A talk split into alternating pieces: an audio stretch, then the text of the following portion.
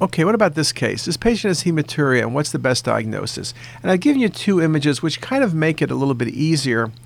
Uh, this was initially on the axials read as normal. What you can see here is when you look at the image on your left, look at the lower pole calyces.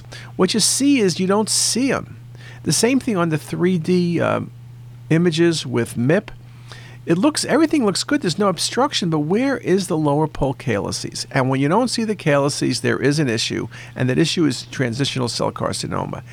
Could this be a renal cell? Yes, in theory, but that doesn't amputate the calyces. And it's not lymphoma and it's not an abscess. This is a classic case of transitional cell carcinoma, lower pole right kidney.